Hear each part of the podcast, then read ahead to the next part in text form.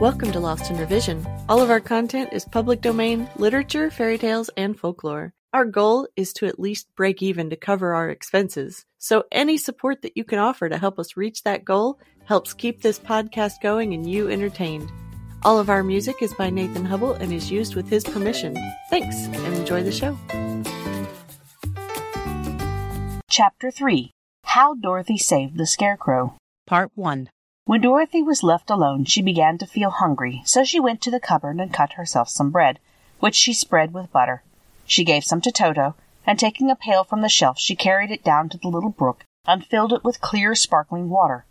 Toto ran over to the trees and began to bark at the birds sitting there.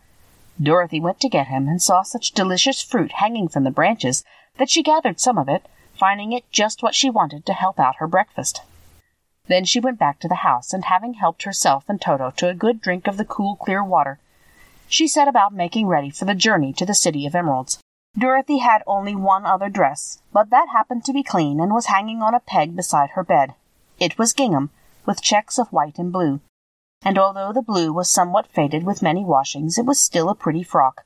The girl washed herself carefully, dressed herself in the clean gingham, and tied her pink sunbonnet on her head. She took a little basket and filled it with bread from the cupboard, laying a white cloth over the top. Then she looked down at her feet and noticed how old and worn her shoes were. They will surely never do for a long journey, Toto, she said. And Toto looked up into her face with his little black eyes and wagged his tail to show he knew what she meant. At that moment Dorothy saw lying on the table the silver shoes that had belonged to the Witch of the East. I wonder if they will fit me, she said to Toto. They would be just the thing to take a long walk in, for they would not wear out. She took off her old leather shoes and tried on the silver ones, which fitted her as well as if they had been made for her. Finally, she picked up her basket. Come along, Toto, she said. We'll go to the Emerald City and ask the Great Oz how to get back to Kansas again.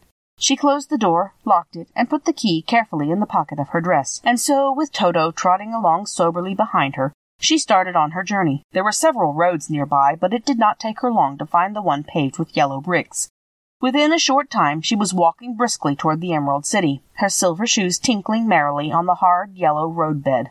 The sun shone bright and the birds sang sweetly, and Dorothy did not feel nearly so bad as you might think a little girl would who had been suddenly whisked away from her own country and set down in the midst of a strange land. She was surprised as she walked along to see how pretty the country was about her. There were neat fences at the sides of the road, painted a dainty blue color, and beyond them were fields of grain and vegetables in abundance. Evidently the Munchkins were good farmers, able to raise large crops. Once in a while she would pass a house, and the people came out to look at her and bow low as she went by, for everyone knew she had been the means of destroying the wicked witch and setting them free from bondage. The houses of the Munchkins were odd looking dwellings, for each was round, with a big dome for a roof. All were painted blue, for in the country of the East blue was the favorite color. Toward evening when Dorothy was tired with her long walk and began to wonder where she should pass the night, she came to a house rather larger than the rest. On the green lawn before it, many men and women were dancing. Five little fiddlers played as loudly as possible, and the people were laughing and singing, while a big table nearby was loaded with delicious fruits and nuts, pies and cakes, and many other good things to eat. The people greeted Dorothy kindly and invited her to supper and to pass the night with them, for this was the home of one of the richest Munchkins in the land, and his friends were gathered with him to celebrate their freedom from the bondage of the wicked witch. Dorothy ate a hearty supper and was waited upon by the rich Munchkin himself, whose name was Boq. Then she sat upon a settee and watched the people dance. When Boq saw her silver shoes, he said, You must be a great sorceress. Why? asked the girl. Because you wear silver shoes and have killed the wicked witch, Besides, you have white in your frock, and only witches and sorceresses wear white. My dress is blue and white checked, said Dorothy, smoothing out the wrinkles in it. It is kind of you to wear that, said Boq. Blue is the color of the Munchkins, and white is the witch color. So we know you are a friendly witch. Dorothy did not know what to say to this, for all the people seemed to think her a witch, and she knew very well she was only an ordinary little girl who had come by the chance of a cyclone into a strange land.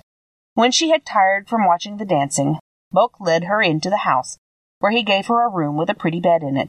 The sheets were made of blue cloth, and Dorothy slept soundly in them till morning, with Toto curled up on the blue rug beside her. She ate a hearty breakfast, and watched a wee Munchkin baby who played with Toto and pulled his tail and crowed and laughed in a way that greatly amused Dorothy, Toto was a fine curiosity to all the people, for they had never seen a dog before. Thanks for joining us today. Check us out on Patreon. You can help us meet our small goal of breaking even and covering our expenses. Your support helps pay for all of the things that podcasting requires and helps keep this show alive and growing.